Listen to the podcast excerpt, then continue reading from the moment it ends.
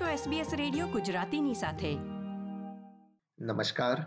સાતમી નવેમ્બર બે હજાર બાવીસના મુખ્ય સમાચાર આપ સાંભળી રહ્યા છો વત્સલ પટેલ પાસેથી SBS ગુજરાતી પર. પ્રસ્તુત છે આજના મુખ્ય સમાચાર.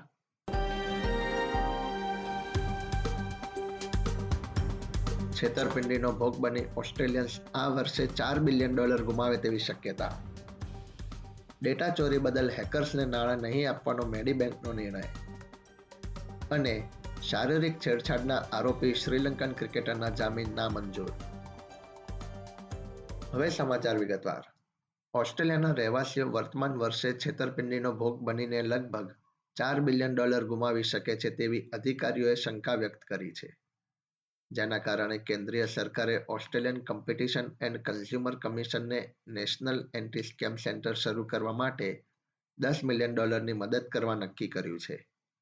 આ ફંડ ગયા વર્ષે છેતરપિંડીનો કુલ ભોગ બની ગુમાવેલા નાણાંથી બમણું છે. સરકારે ઓળખ આધારિત સેવાઓમાં પણ ફંડ બમણું કરવા અંગે જણાવ્યું છે. ઉલ્લેખનીય છે કે હાલમાં ગોપનીયતા આધારિત કાયદો તથા ડેટા સાથે ગેરરીતિ આચરવા બદલ દંડ વધારવા મુદ્દે સંસદ સમક્ષ પ્રસ્તાવ મૂકવામાં આવ્યો છે. આ ઉપરાંત telecommunications, finance, social media platform પર સુરક્ષા વધે તથા આર્થિક ગુના ન થાય તે માટે વધુ નિયમો કડક કરવામાં આવશે. મેડીબેન્કે હેકરને તેમનો ડેટા ચોરવા બદલ નાણાં નહીં આપવાનો નિર્ણય લીધો છે. લગભગ પચાસ હજાર જેટલા આરોગ્ય દાવાની વિગતો હેકર્સે મેળવી લીધી છે. આ ઉપરાંત કંપનીના વર્તમાન તથા ભૂતપૂર્વ લગભગ દસ મિલિયન ગ્રાહકોના નામ, જન્મ તારીખ, સરનામું, ફોન નંબર તથા ઈમેલ એડ્રેસ પણ મેળવી લીધા છે. વિશેષજ્ઞોના માનવા પ્રમાણે હેકર્સને નાણાં આપવાથી આ પ્રકારની ગેરરીતિ કરવાનું પ્રોત્સાહન વધશે. નેશનલ ઓસ્ટ્રેલિયા બેંક એટલે કે નેબના લગભગ પાંચ હજાર ગ્રાહકોને વર્ષ બે હજાર પંદરથી બે હજાર ઓગણીસ સુધી ખોટી રીતે વધુ ફી વસૂલવામાં આવી હતી. બેંકને તેની જાણ હોવા છતાં પણ ખોટી ફી વસૂલવામાં આવી હોવાની માહિતી પ્રાપ્ત થઈ રહી છે. કેન્દ્રીય કોર્ટે નેબને ગેરરીતિ બદલ દોષિત ઠેરવી છે. જસ્ટિસ રોજર ડેરિંગ્ટન તથા the Australian securities and investment કમિશને જણાવ્યું હતું કે બેન્કે તેમના ગ્રાહકોનો ખોટો ફાયદો ઉઠાવ્યો હતો. વિક્ટોરિયાના ગેમ્બલિંગ નિયામક સંસ્થાએ મેલબર્નના ક્રાઉન કેસિનોને એકસો વીસ મિલિયન ડોલરનો દંડ ફટકાર્યો છે.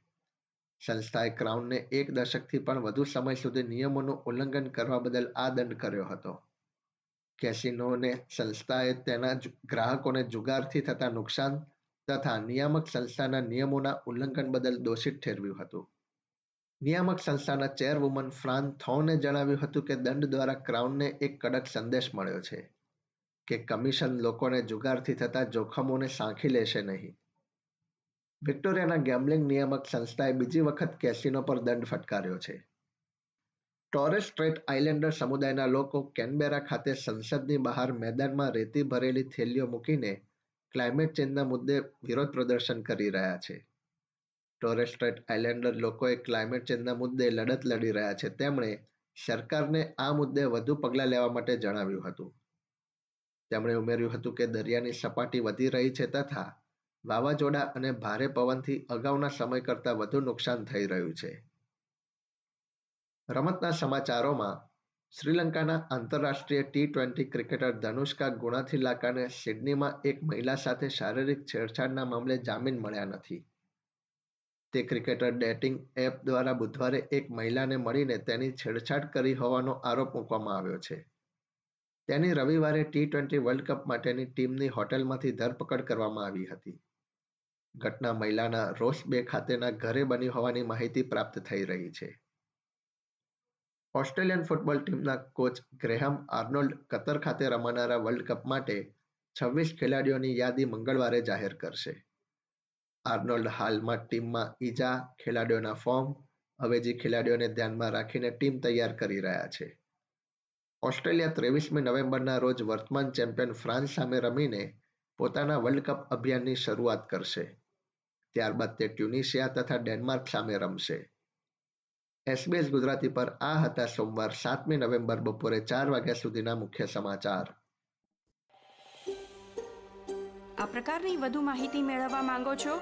અમને સાંભળી શકશો Apple podcast Google podcast Spotify કે જ્યાં પણ તમે તમારા પોડકાસ્ટ મેળવતા હોવ.